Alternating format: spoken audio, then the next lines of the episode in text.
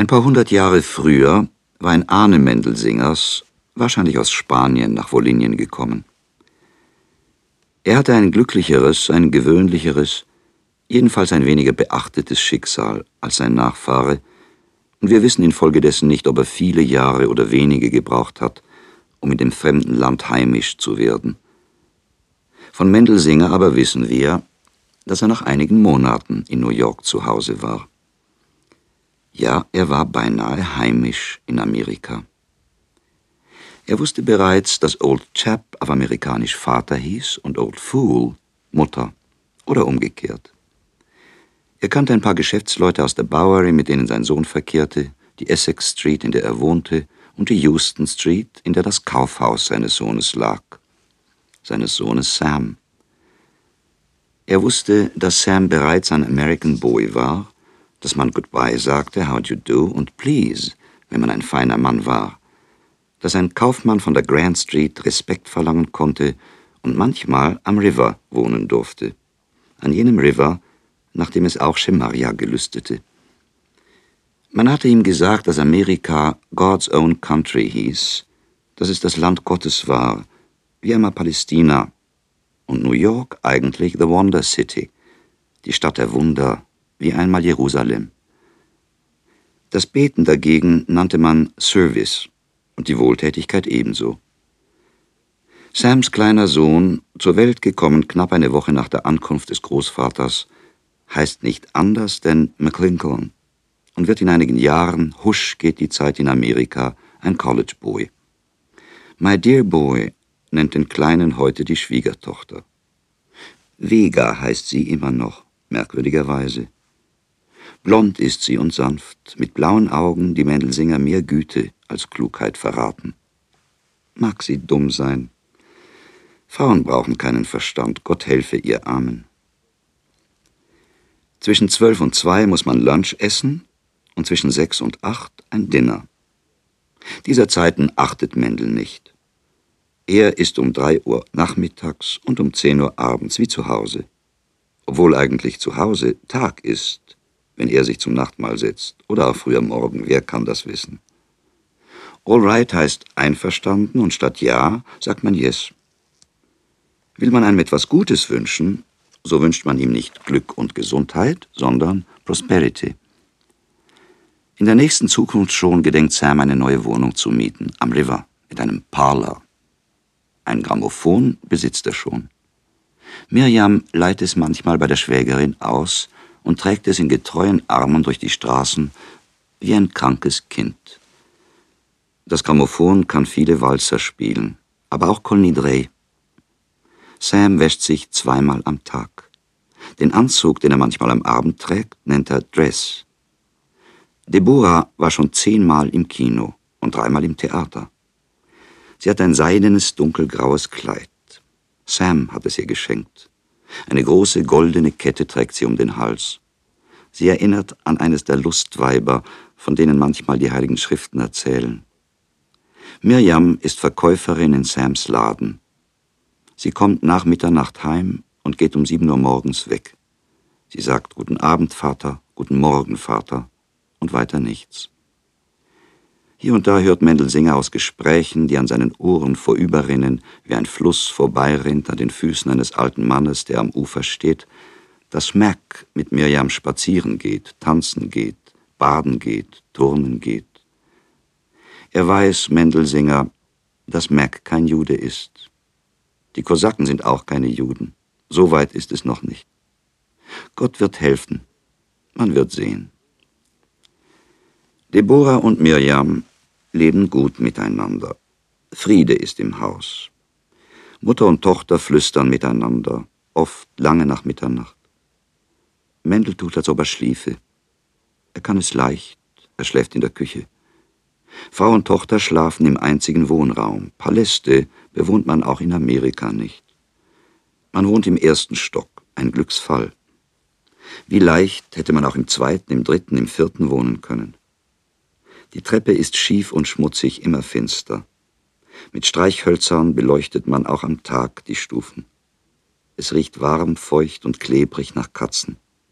Aber Mäusegift und Glassplitter in Sauerteig zerrieben muss man immer noch jeden Abend in die Ecken legen. Deborah scheuert jede Woche den Fußboden. Aber so safrangelb wie zu Hause wird er niemals. Woran liegt das? Ist Deborah zu schwach? Ist sie zu faul? Ist sie zu alt? Alle Bretter quietschen, wenn Mendel durch die Stube geht. Unmöglich zu erkennen, wo Deborah jetzt das Geld verbirgt. Zehn Dollar in der Woche gibt Sam. Dennoch ist Deborah aufgebracht. Sie ist ein Weib, manchmal reitet sie der Teufel. Sie hat eine gute, sanfte Schwiegertochter. Deborah aber behauptet, Vega treibe Luxus. Wenn Mendel derlei Reden hört, sagt er, Schweig, Deborah, sei zufrieden mit den Kindern. Bist du noch immer nicht alt genug, um zu schweigen? Hast du mir nicht mehr vorzuwerfen, dass ich zu wenig verdiene und quält es dich, dass du mit mir nicht streiten kannst? Shemaria hat uns hierher gebracht, damit wir alt werden und sterben in seiner Nähe. Seine Frau ehrt uns beide, wie es sich gehört. Was willst du noch, Deborah?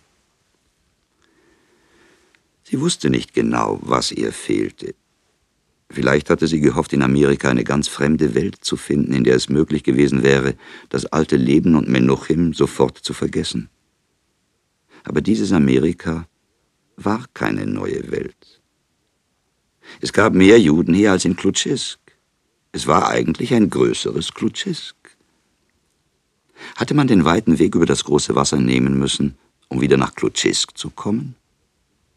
Dass man in der Fuhre Sameschkins hätte erreichen können? Die Fenster gingen in einen finstern Lichthof, in dem Katzen, Ratten und Kinder sich balgten. Um drei Uhr nachmittags, auch im Frühling, musste man die Petroleumlampe anzünden. Nicht einmal elektrisches Licht gab es. Ein eigenes Grammophon hatte man auch noch nicht. Licht und Sonne hatte Deborah wenigstens zu Hause gehabt. Gewiss, sie ging dann und wann mit der Schwiegertochter ins Kino. Zweimal war sie schon in der Untergrundbahn gefahren. Mirjam war ein nobles Fräulein mit Hut und Seidenstrümpfen. Brav war sie geworden. Geld verdiente sie auch. Mac gab sich mit ihr ab. Besser Mac als die Kosaken. Er war der beste Freund Schemarjas. Man verstand zwar kein Wort von seinen unaufhörlichen Reden, aber man würde sich daran gewöhnen. Er war geschickter als zehn Juden und hatte noch gewiss den Vorteil, keine Mitgift zu verlangen. Schließlich war es doch eine andere Welt. Ein amerikanischer Mac war kein russischer Mac. Mit dem Geld kam Deborah auch hier nicht aus. Das Leben verteuerte sich zusehends. Vom Sparen konnte sie nicht lassen. Das gewohnte Dielenbrett verdeckte bereits 18,5 Dollar. Die Karotten verringerten sich, die Eier wurden hohl, die Kartoffeln gefroren, die Suppen wässerig, die Karpfen schmal und die Hechte kurz, die Enten mager, die Gänse hart und die Hühner ein Nichts. Nein, sie wusste nicht genau, was ihr fehlte. Menuchim fehlte ihr. Oft im Schlaf, im Wachen, beim Einkaufen, im Kino, beim Aufräumen, beim Backen hörte sie ihn rufen. Mama, Mama, rief er. Das einzige Wort, das er sprechen gelernt hatte, musste er jetzt schon vergessen haben. Fremde Kinder hörte sie Mama rufen. Die Mütter meldeten sich. Keine einzige Mutter ließ freiwillig von ihrem Kinde. Man hätte nicht nach Amerika fahren dürfen. Aber man konnte ja immer noch heimkehren. Mendel, sagte sie manchmal, sollen wir nicht umkehren? Menuchim sehen. Und das Geld und der Weg und wovon leben? Glaubst du, dass Schemaria so viel geben kann? Er ist ein guter Sohn. Aber er ist nicht Vanderbilt. Es war vielleicht Bestimmung. Bleiben wir vorläufig. Menuchim werden wir hier wiedersehen wenn er gesund werden sollte. Dennoch heftete sich der Gedanke an die Abreise in Mendelsinger fest und verließ ihn niemals. Einmal, als er seinen Sohn im Geschäft besuchte, im Kontor saß er hinter der gläsernen Tür und sah die Kunden kommen und gehen und segnete im Stillen jeden Eintretenden, sagte er zu Schemaria, von Menuchim hört man noch immer nichts. Im letzten Brief von Billes war kein Wort über ihn. Was glaubst du, wenn ich hinüberführe, ihn anzusehen? Shemaria, genannt Sam, war ein American Boy. Er sagte, Vater, es ist unpraktisch.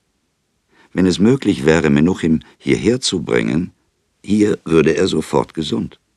Die Medizin in Amerika ist die beste in der Welt. Gerade habe ich es in der Zeitung gelesen. Man heilt solche Krankheiten mit Einspritzungen, einfach mit Einspritzungen. Da man ihn aber nicht hierher bringen kann, den armen Menuchim, wozu die Geldausgabe? Ich will nicht sagen, dass es ganz unmöglich ist, aber gerade jetzt, wo ich und Mac ein großes Geschäft vorbereiten und das Geld knapp ist, wollen wir nicht davon reden. Warte noch ein paar Wochen. Im Vertrauen gesagt, ich und Mac, wir spekulieren jetzt in Bauplätzen. Jetzt haben wir ein altes Haus in der Delancey Street abreißen lassen. Ich sage dir, Vater, das Abreißen ist fast so teuer wie das Aufbauen. Aber man soll nicht klagen, es geht aufwärts. Wenn ich daran denke, wie wir mit Versicherungen angefangen haben, Trepp auf, Trepp ab. Und jetzt haben wir dies Geschäft. Man kann schon sagen, dieses Warenhaus. Jetzt kommen die Versicherungsagenten zu mir. Ich sehe sie mir an, denke mir, ich kenne das Geschäft und werfe sie hinaus, eigenhändig. Alle werfe ich hinaus. Mendelsinger begriff nicht ganz, weshalb Sam die Agenten hinauswarf und weshalb er sich darüber so freute. Sam fühlte es und sagte, Willst du mit mir ein Breakfast nehmen, Vater? Er tat, als ob er vergessen hätte, dass der Vater nur zu Hause aß. Er schuf sich gerne eine Gelegenheit, den Abstand zu betonen, der ihn von den Sitten seiner Heimat trennte. Er schlug sich auf die Stirn, als ob er Mac wäre, und sagte, Ach so, ich habe vergessen, aber eine Banane wirst du essen, Vater. Und er ließ den Vater eine Banane bringen. Apropos Miriam, fing er wieder an, mitten im Essen. Sie macht sich. Sie ist das schönste Girl hier im Geschäft. Wäre sie bei einem Fremden, man hat ihr längst die Stellung als Modell angeboten. Aber ich möchte nicht, dass meine Schwester ihre Figur für fremde Kleider hergibt. Und Merk will es auch nicht. Er wartete, ob der Vater etwas über Merk sagen würde. Aber Mendelsinger schwieg. Er war nicht argwöhnisch. Er hatte den letzten Satz kaum gehört. Er ergab sich der innigen Bewunderung seiner Kinder, insbesondere Schemarias. Wie klug er war, wie schnell er dachte, wie fließend sprach er Englisch. Wie konnte er auf Klingelknöpfe drücken, Laufjungen anschnauzen? Er war ein Boss. Er ging in die Abteilung für Hemdblusen und Krawatten, um seine Tochter zu sehen. Guten Tag, Vater, rief sie, mitten im Bedienen. Respekt erwies sie ihm. Zu Hause war es anders gewesen. Sie liebte ihn wahrscheinlich nicht. Aber es stand auch nicht geschrieben, liebe Vater und Mutter, sondern Ehre Vater und Mutter. Er nickte ihr zu und entfernte sich wieder. Er ging nach Hause. Er war getrost. Er ging langsam in der Mitte der Straße, grüßte die Nachbarn, freute sich an den Kindern. Er trug immer noch seine Mütze aus schwarzem Seidenrips und den halblangen Kaftan und die hohen Stiefel. Aber die Schöße seines Rocks pochten nicht mehr mit hastigem Flügelschlag an die rohledernen Schäfte. Denn Mendelsinger hatte in Amerika, wo alles eilte, erst gelernt, langsam zu wandern. Also wanderte er durch die Zeit dem greisen Alter entgegen. Vom Morgengebet zum Abendgebet, vom Frühstück zum Nachtmahl, vom Erwachen zum Schlaf. Am Nachmittag um die Stunde, in der zu Hause seine Schüler gekommen waren, legte er sich auf das Rosshaarsofa, schlief eine Stunde und träumte von Menuchim. Dann las er ein bisschen in der Zeitung. Dann ging er in den Laden der Familie Skowronek, in dem Grammophonapparate, Platten, Notenhefte und Gesangstexte gehandelt, gespielt und gesungen wurden. Dort versammelten sich alle älteren Leute des Viertels. Sie sprachen Politik und erzählten Anekdoten aus der Heimat. Manchmal, wenn es spät geworden war, gingen sie in die Wohnstube des Skowroneks und beteten sehr schnell ein Abendgebet. Auf dem Heimweg, den Mendel ein wenig auszudehnen suchte, ergab er sich der Vorstellung, dass ihn zu Hause ein Brief erwartete. Im Brief stand klar und ausdrücklich, dass erstens Menuchim ganz gesund und vernünftig geworden war. Zweitens, dass Jonas wegen eines geringfügigen Gebrechens den Dienst verlassen hatte und nach Amerika kommen wollte. Mendel wusste, dass dieser Brief noch nicht gekommen war. Aber er versuchte gleichsam, dem Brief eine günstige Gelegenheit zu geben, auf dass er Lust bekomme, einzutreffen. Und mit einem leisen Herzklopfen zog er den Klingelknopf. In dem Augenblick, in dem er Deborah erblickt, ist es vorbei. Noch war der Brief nicht da. Es wird ein Abend sein wie jeder andere. An einem Tage, an dem er einen Umweg machte, um nach Hause zu gelangen, sah er an der Ecke der Gasse einen halbwüchsigen Jungen, der ihm aus der Ferne bekannt erschien. Der Junge lehnte in einem Haustor und weinte. Mendel hörte ein dünnes Wimmern. Es drang, so leise es auch war, bis zu Mendel auf die gegenüberliegende Seite der Straße. Wohlvertraut war Mendel dieser Laut. Er blieb stehen. Er beschloss, zu dem Knaben zu treten, ihn auszufragen, ihn zu trösten. Er setzte sich in Gang. Plötzlich, das Wimmern wurde lauter, stockte Mendel in der Straßenmitte. Im Schatten des Abends und des Haustors, in dem der Junge kauerte, schien er Menuchims Umriss und Haltung zu bekommen. Ja, so, vor der Schwelle seines Hauses in Suchnow, hatte Menuchim gekauert und gewimmert. Mendel machte noch ein paar Schritte. Da huschte der Knabe ins Haus. Mendel trat bis zur Tür. Da hatte der finstere Hausflur den Jungen schon aufgenommen. Noch langsamer als zuvor ging Mendel heim. Nicht Deborah kam an die Tür, als er schellte, sondern sein Sohn Sam. Mendel blieb einen Augenblick an der Schwelle. Obwohl er auf nichts anderes als auf eine überraschende Freude vorbereitet war, ergriff ihn doch die Angst, es könnte ein Unglück geschehen sein. Ja, dermaßen war sein Herz an Unglück gewöhnt, dass er immer noch erschrak selbst nach einer langen Vorbereitung auf das Glück. Was kann einem Mann wie mir, dachte er, überraschend Fröhliches widerfahren? Alles Plötzliche ist böse, und das Gute schleicht langsam. Die Stimme Schemarias aber beruhigte ihn bald. Komm nur, sagte Sam. Er zog den Vater an der Hand ins Zimmer. Deborah hatte zwei Lampen angezündet. Seine Schwiegertochter Vega, Miriam und Mac saßen um den Tisch. Das ganze Haus kam Mendel verwandelt vor. Die zwei Lampen, sie waren von der gleichen Art, sahen aus wie Zwillinge, und sie beleuchteten weniger das Zimmer als sich selbst gegenseitig. Es war, als ob sie sich zulachten, eine Lampe der anderen, und das erheiterte Mendel besonders. Setz dich, Vater, sagte Sam. Er war nicht neugierig, Mendel. Er fürchtete schon, es werde jetzt eine von den amerikanischen Geschichten kommen, die alle Welt veranlassten, fröhlich zu sein und an denen er keine Freude finden konnte. Was wird schon geschehen sein, dachte er. Sie werden mir ein Grammophon geschenkt haben. Oder sie haben beschlossen, Hochzeitstag zu feiern. Er setzte sich sehr umständlich. Alle schwiegen. Dann sagte Sam, und es war, als entzündete er die dritte Lampe im Zimmer. Vater, wir haben 15.000 Dollar auf einen Schlag verdient. Mendel erhob sich und reichte allen Anwesenden die Hand.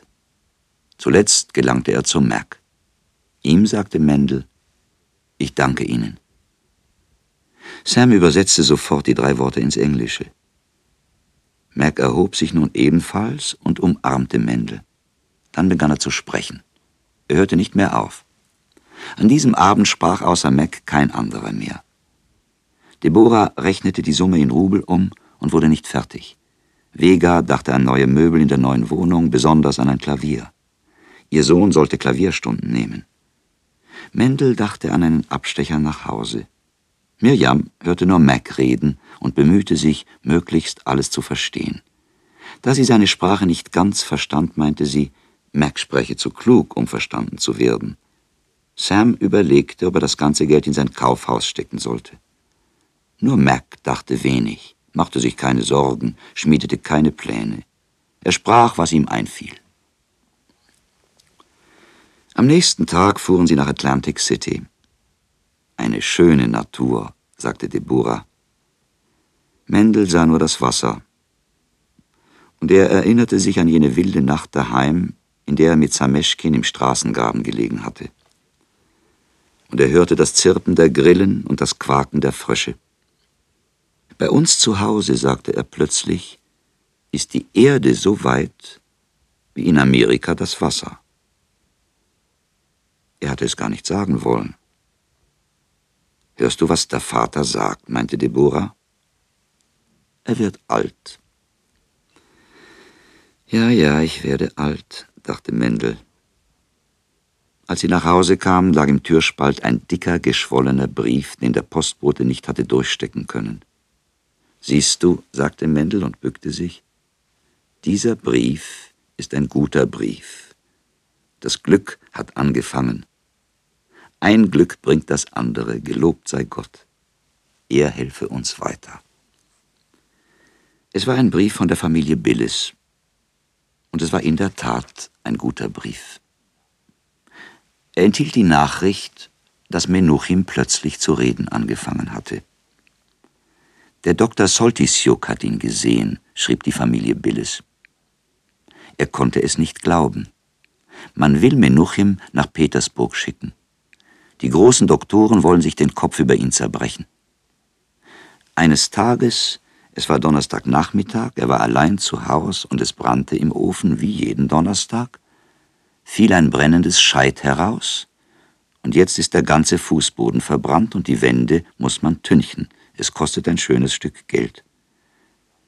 Menuchim lief auf die Straße, er kann auch schon ganz gut laufen, und schrie, es brennt und seit damals spricht er ein paar Worte. Schade nur, dass es eine Woche war nach Jonas Abreise. Denn euer Jonas war hier auf Urlaub.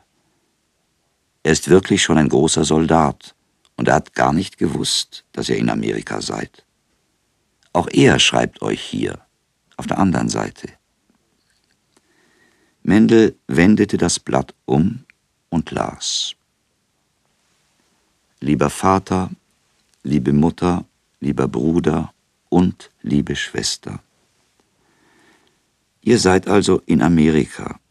Es hat mich getroffen wie ein Blitz.